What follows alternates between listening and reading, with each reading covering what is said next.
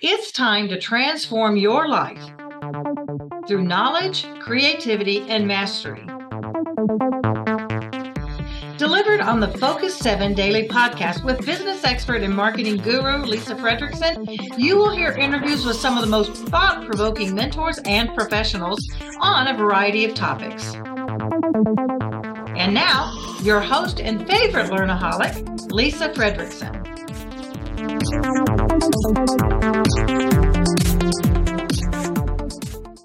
Good morning, listeners. Welcome to today's adventure. I'm Lisa Frederickson, your host and incurable learnaholic. In this episode, we'll be discussing why I don't like sex anymore. I mean, well, not that I don't like sex, but, well, okay, let's not go there. But why intimacy can lose its glamour.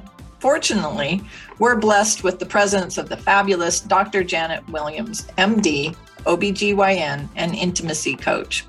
Welcome, Dr. Williams. Thank you so much for having me. It's great to be here. I love being able to approach this topic with you, Dr. Williams, because most people find it uncomfortable discussing intimacy, even amongst friends. It causes us to feel vulnerable and fidgety. So, if true, why do you think the subject of intimacy puts us on edge so much? So, I think it's a kind of I won't say global, but at least here in the States, we have some shame that's built around this.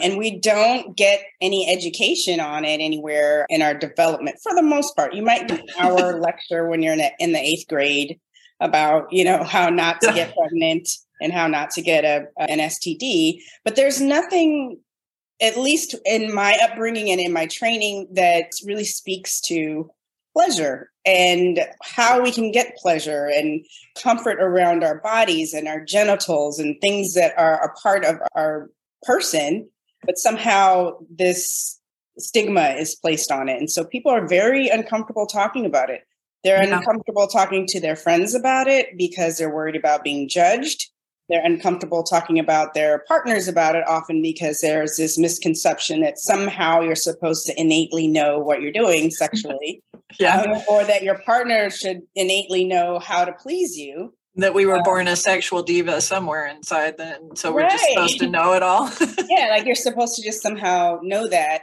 and then people are actually uncomfortable talking to their doctors about it and that's multi there's many reasons for that but there's really nowhere for a lot of people to go with this issue. And so that's why I'm glad that I'm able to kind of open up this conversation. And a lot of other people are too nowadays, but it's a much needed conversation to help guide people into something that is innately theirs and innately, you know, pleasure is for all of us. And so it's great to talk about it.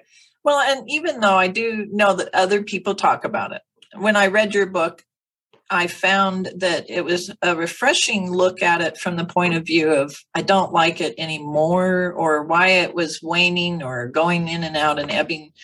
Intimacy wellness uh, changes, right, throughout our life. And so one moment we've been enjoying sex, and then after, what are some of the things that affect that that you've run into in your practice and coaching?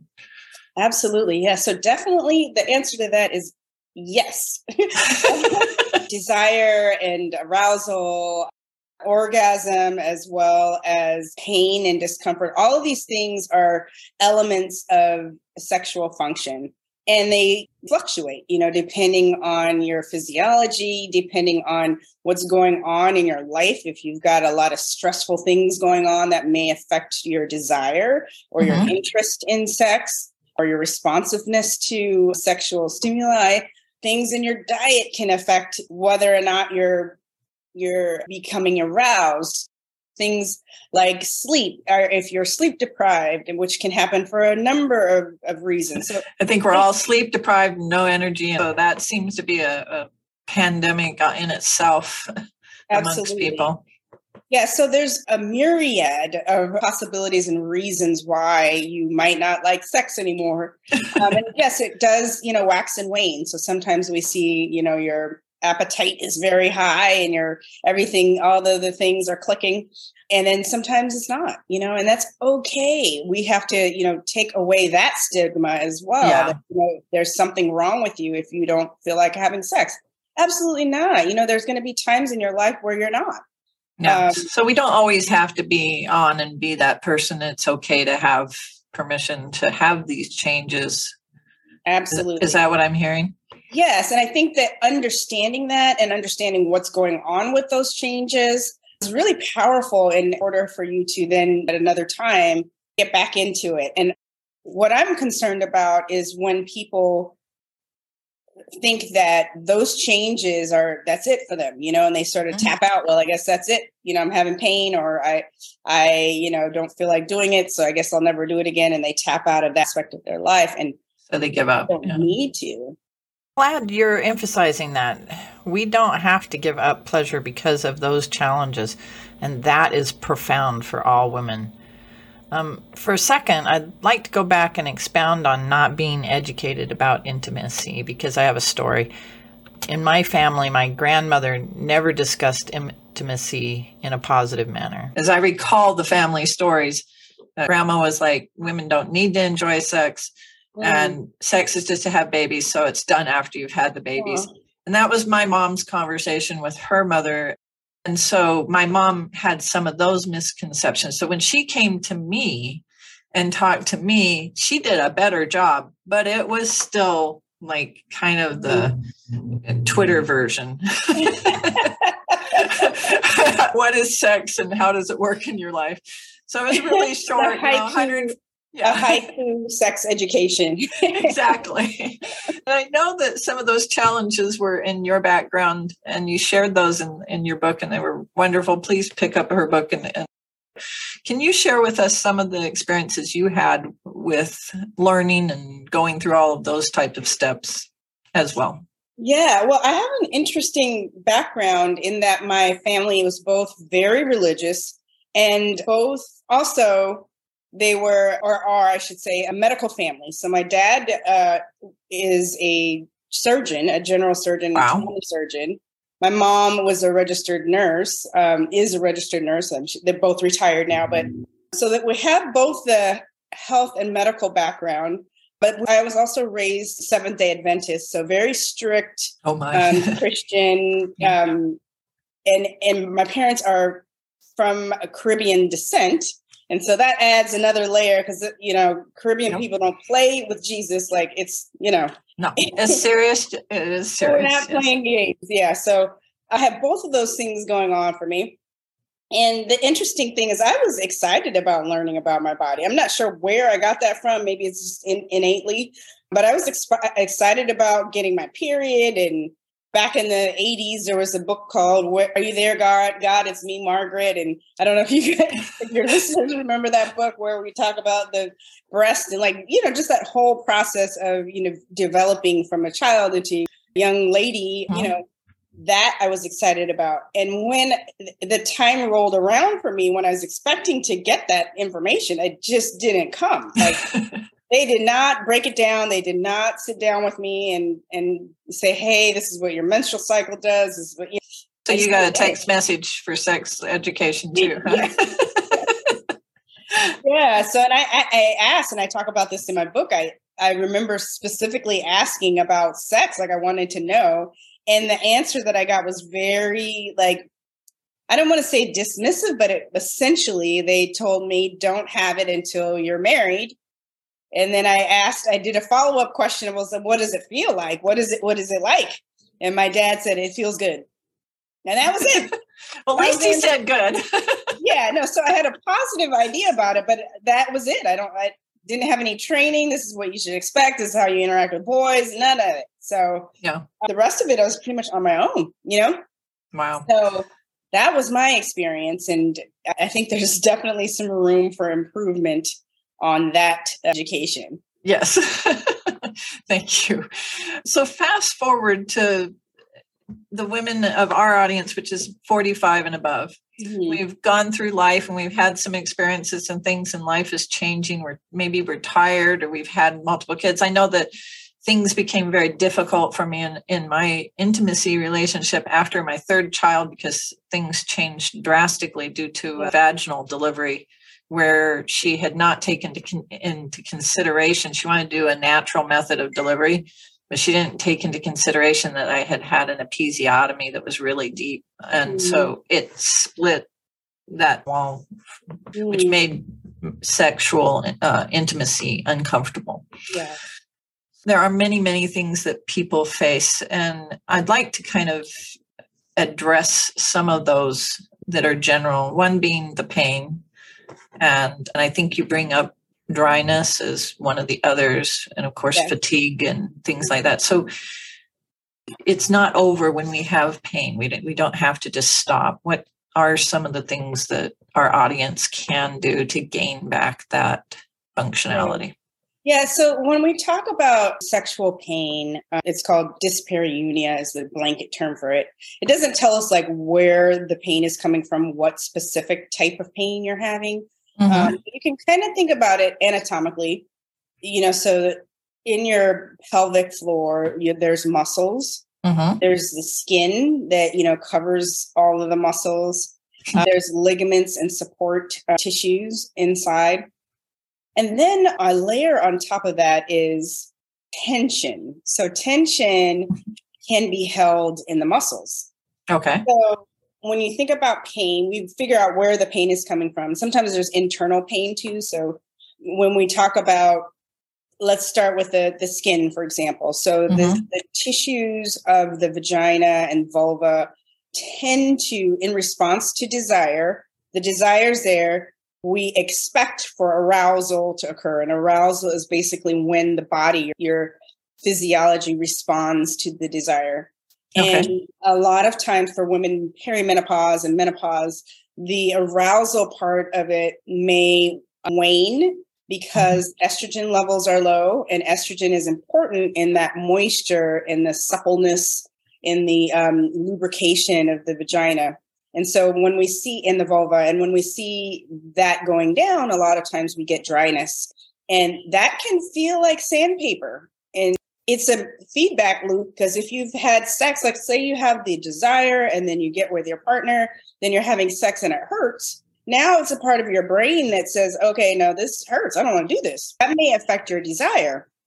That's one of the biggest causes of sexual pain that we see, especially in the perimenopausal time period and menopausal time period.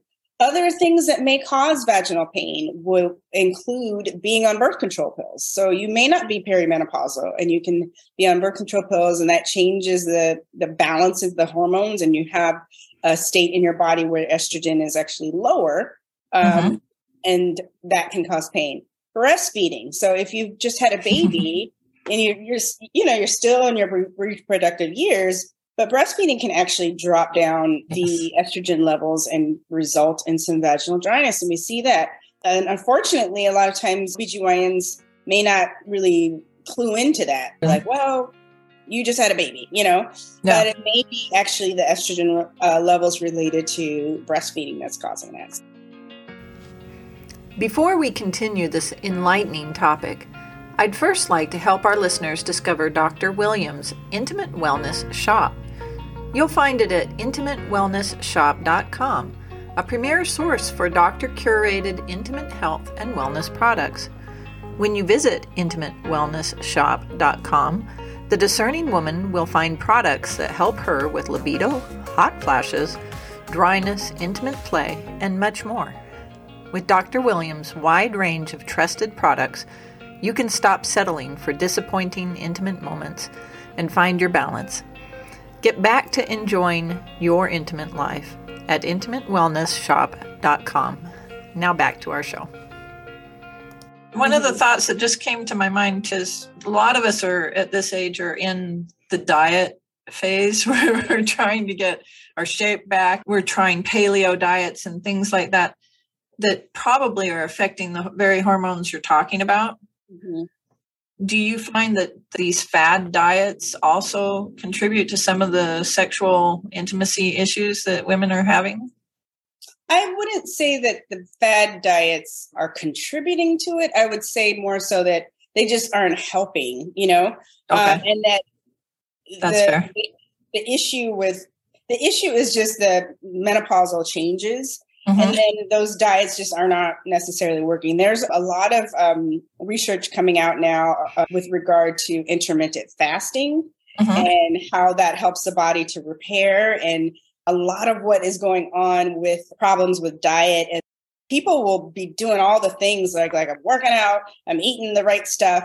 Uh, there may be some problems with the nutrition in the food that we're we're eating diabetes epidemic is out of control. A majority of people in the U.S. are um, overweight, and it's not our fault. It's not. It's a lot to do with the you know chemical food nutrition. yeah, yeah, the things that are in our food. So we beat ourselves up about that too, but it's really not anything that we've done. You know, we're we're yeah. doing the right stuff. It's just that the environment is problematic. So if a woman is experiencing the dryness, she head over to you know CVS and and get a lubricant, or there better solutions? Yeah, she could she could get a lubricant, um, but I, the primary thing that's going to help with that is a vaginal estrogen cream. You can see your doctor about that and get a prescription for it. There are very few people who have any contradiction to or, or are not able to use a, a, vaginal estrogen. So the only people who may have some reason not to be on a vaginal estrogen would be someone who has a estrogen receptor um, positive breast cancer. Right. Um, and even some of those uh, patients could be candidates for vaginal estrogen. In those cases, you need to talk with your care team, your oncologist, and your obstetrician gynecologist, maybe even the, the surgeon that you worked with to mm-hmm. see if this is a reasonable option for you. And the reason why we worry about estrogen um, in general for menopausal hormone treatment is because of the concern of blood clots. But for vaginal blood clots, um, heart attack, stroke, any kind of cardiovascular risk factor, we see that with systemic estrogen. And systemic estrogen is estrogen that's getting into the bloodstream. Okay, so that's I see. Yeah, what's that? Uh, well, yeah, no, I'm following you on what you're saying because I do have a sister who has estrogen or had estrogen breast cancer. So, right. Uh, so and so she's restricted. Yeah. So when we're talking about estrogen replacement or estrogen hormone therapy, there is a misunderstanding with regard to the vaginal estrogen because the vaginal estrogen does not absorb uh, very much into the bloodstream. So the risk okay of the cardiovascular events and the cancer related concerns are not generally there for vaginal estrogen. The amount that's good news that is absorbed systemically is very little. But the wonderful changes that it does make in the vagina are outstanding. And I've got clients 70 years old and they start using the vaginal estrogen and it's a game changer. So if you've got this dryness itch issue, you go to your doctor and they tell you, oh, just use a lube. Ask them specifically about vaginal estrogen cream. That's okay? good advice. Definitely yeah. good advice. Yeah.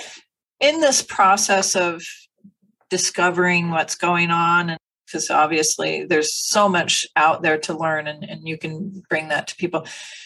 I looked at through your book, and it's kind of a discover, explore, communicate process. It's a real simplification of of things. How do women discover and explore and communicate uh, to solve their problem? Right. So I think this discover part of it really boils down to having some sort of self care regimen because a lot of us we don't. Yeah, we're lousy at self care.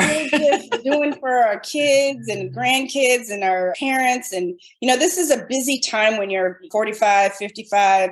In that age range, you might be dealing with ailing parents or loved ones that are ill. You, you yourself may be dealing with a diagnosis or chronic illness. Let's say you're 43 and you're schlepping kids to volleyball. Uh, there's all these things that we're doing. And a lot of times we don't stop, we don't slow down enough, even though we know we need to. We yeah. just don't do it, slow down enough to to establish some sort of self care practice, and that's it's that is like the key to the discover part of it. Because if you're not in tune, you're just not going to know. And, and I find with my clients when I have given this assignment, it's pretty simple. It's not it's not like rocket science stuff here but I give them the assignment and they do it. They're like, wow, I did not know I was carrying this thing, you know? So it's about setting that time aside and making sure that you're tuning in. Uh-huh. So that would be the discover part of it. And then the next, what was the next thing? Uh, it's explore. Explore. So explore, there's a combination of still discovering. Part of the explore is uh, understanding like the medical side of it, understanding what are some of the traditional cultural aspects of sex and sexuality. What are people doing? What are people who are who are not uncomfortable, who had been all the way out there? You know, what are they doing? What's available? You know, because sometimes sometimes people don't know. And then kind of uh, bringing those two together of like, okay, all of these things that we have this information about, what applies to me yeah. and what appeals to me. Yeah. You know, because there may be some things that that might apply to you, but that it's not for you. So would would you say that part of the exploration might be tapping into an intimacy coach or going to your doctor? Absolutely. I think both would be helpful. Can you certainly DIY it, you know, and do the parts of Google search on your own. I think that having an intimate life coach is helpful because we sort of help to define what your goals are, what are you trying to do? And then I think I have a unique kind of position just because I am an obstetrician gynecologist and I understand all the anatomy, physiology, and medical aspect of it. So it can help to navigate those issues in a very safe and, and comfortable way where you're not sort of like, well, I'm not sure what the answer to this part of my DIY. Yeah. yeah, your your combination is really quite powerful with the medical degree and the ability to coach, and then your own personal experiences. So that's amazing. Yeah and then the third element is communicate. Are we communicating only to our partners or are we communicating to ourselves? What types of communication can we have that will enhance our intimacy? I think it's all three. I, I say all three because we're going to involve you're talking to yourself. Uh-huh. I, I think that affirmations are so, so important I was really surprised, pleasantly surprised in your book about affirmations and meditation. Mm-hmm. I thought, wow, I've never even thought of that in terms of increasing my intimacy wellness. But then apply that to this was very powerful when I read it. Mm-hmm. Yeah, definitely. I think that meditation is something that and people think it's like this woo woo thing, but it's really like time for yourself and giving yourself the focus into your emotions. And then, in my opinion, meditation is the same thing as prayer. You're you're yeah. connecting with a higher power. So whatever your religious background and belief is, you can call it prayer. And I would say this one more other thing uh, with regard to religion. I'll say you're a very conservative Christian. God made your body, right? Yeah. He made your body in his image, mm-hmm. right? And uh, in terms of anatomy, our clitoris is uh, the only part of our body that is designed only for pleasure. There's no other function for it but pleasure. That's, that's cool, actually. Right? and there are eight over eight thousand nerve endings in your clitoris. Oh my god! Yeah. Well, so it, no okay. wonder it's fun. I want to clarify for our listeners that I'm very respectful of religious beliefs, but I'm going to separate religion for the definition of what we're talking about as cultural just like a cultural dysfunction that's passed down from families and i'm going to separate that from the scriptures and god and so that people know that we're not talking or ditching on religion but that we're acknowledging there are things that come culturally in that organization that have disrupted us from having intimacy as women. Would that resonate with what you were saying, or did I go off? No, I think it. I think it resonates for sure. I think it. It's a, and it's it's tough to kind of tease those things out, but I think that what you're saying is is totally valid. Okay. What we want to say is that you know look at the scriptures like you said and rejoice in how our bodies are made and mm-hmm. and know that god made that pleasure for us to have and and that's what we want to enhance in wellness so exactly exactly so yeah um we were talking about the uh, discovery mm-hmm. and then uh, communication yeah communication so yeah the, so the three aspects of that communication would be with yourself and then doing that positive self talk helps with your um, confidence. And confidence is, is almost everything when it comes to your intimacy. It's like you when you feel comfortable with your body, when you have the knowledge about your body, and the, the ownership of that is just it's really powerful when you enter the bedroom and you're able to be comfortable with yourself.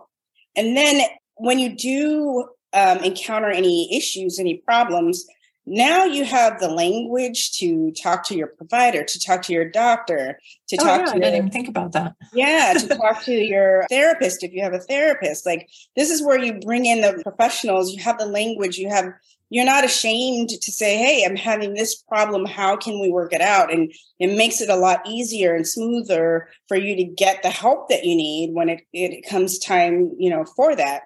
And then with our partnerships, we're able to put up the boundaries in dating. We're able to talk to our husbands and partners when we have any issue that comes up. We can relay what we want, what we like, what we don't like, we're interested in, something you might want to try. Mm-hmm. You have the language and the understanding to then do that with confidence and move forward um, with these conversations. And it really can transform um, the way you interact and the pleasure that you have. That's awesome.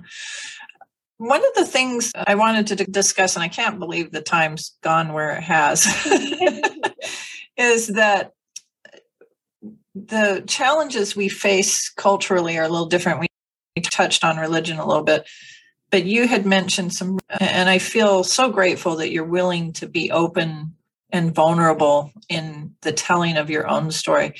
But you talked about the differences in in cultures because of colorism and we all face different things within those organizations of family and life.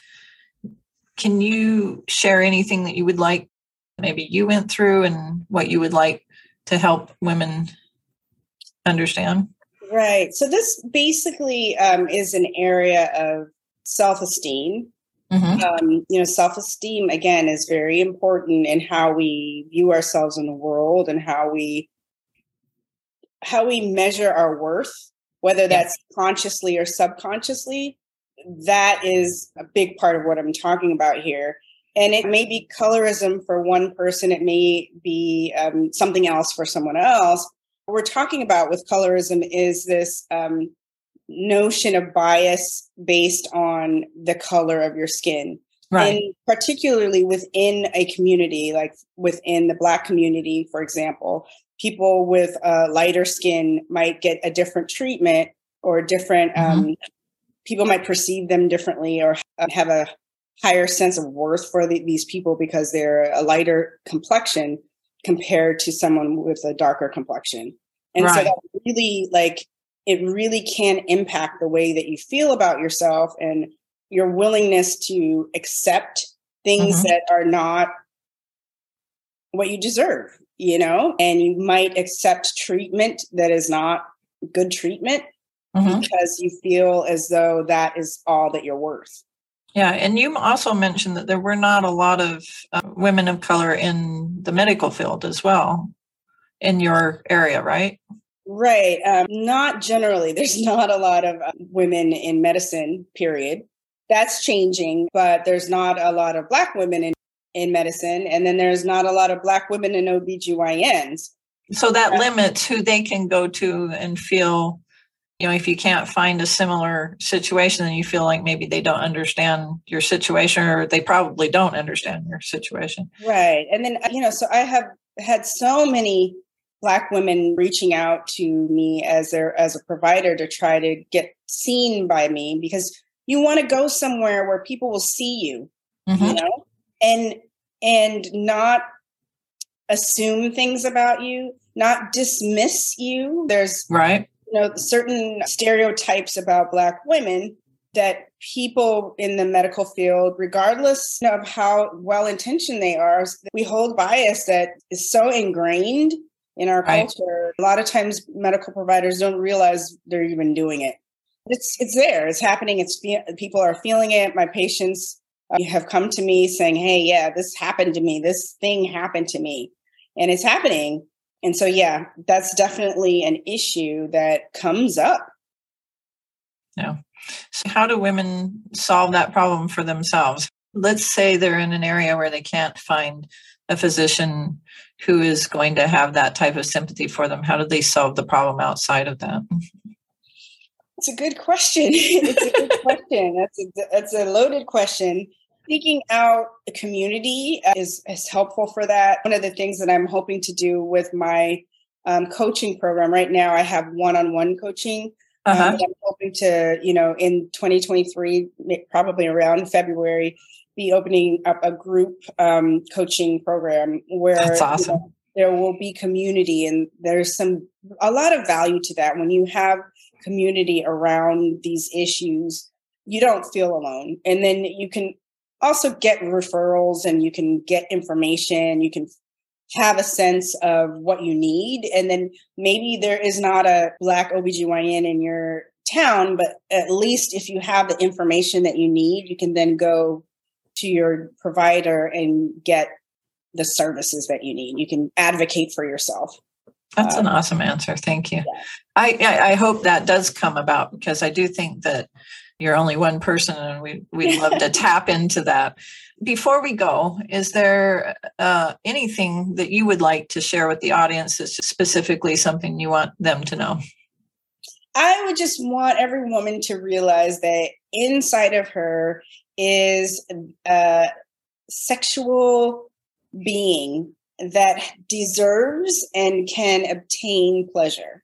So, regardless of your religion, regardless of your age, regardless of your skin color, regardless of your political sway, it's in you and you deserve it. And so if you want to, you can have it. Awesome message. And and I like what you said there. No matter what our beliefs are, we all can have wonderful intimacy wellness in our life also one of the things that i want our audience to know is that you have generously given them a free gift opportunity and we'll have that link below the podcast. Right so the book uh, is called why don't i like sex anymore? The free download is available at why don't i like sex anymore.com so you go there um, and put in your email address and name and we'll get the pdf over to you and that's a very generous gift, by the way. It's a good book. It's very quick read yeah. and laid out very well. Also, can people reach you for online coaching? I know that maybe coaching is where you live, but can they reach you for online coaching? Absolutely. So the for coaching, you can reach me at goodgroove.com. So goodgroove.com. We're also on Instagram at goodgrooveco. Okay. Uh-huh. So Instagram at Good Groove Co. And for coaching, it is goodgroove.com. We sure appreciate your time and, and all that you have learned and know. What a wonderful gift uh, given us. Thank you so much for having me. It's been a pleasure. Well, folks, it's that time in the show when we count our blessings for being together and thank the Lord for providing us with talent that enlightens the mind and inspires the soul. Till next time, remember that life is an adventure, teeming with majestic mountains of experience waiting to be explored, and rivers flowing with wisdom, beckoning us to drink deeply from their cool waters. Thank you for sharing in our adventure. Stay safe, God bless, and have a wonderful day.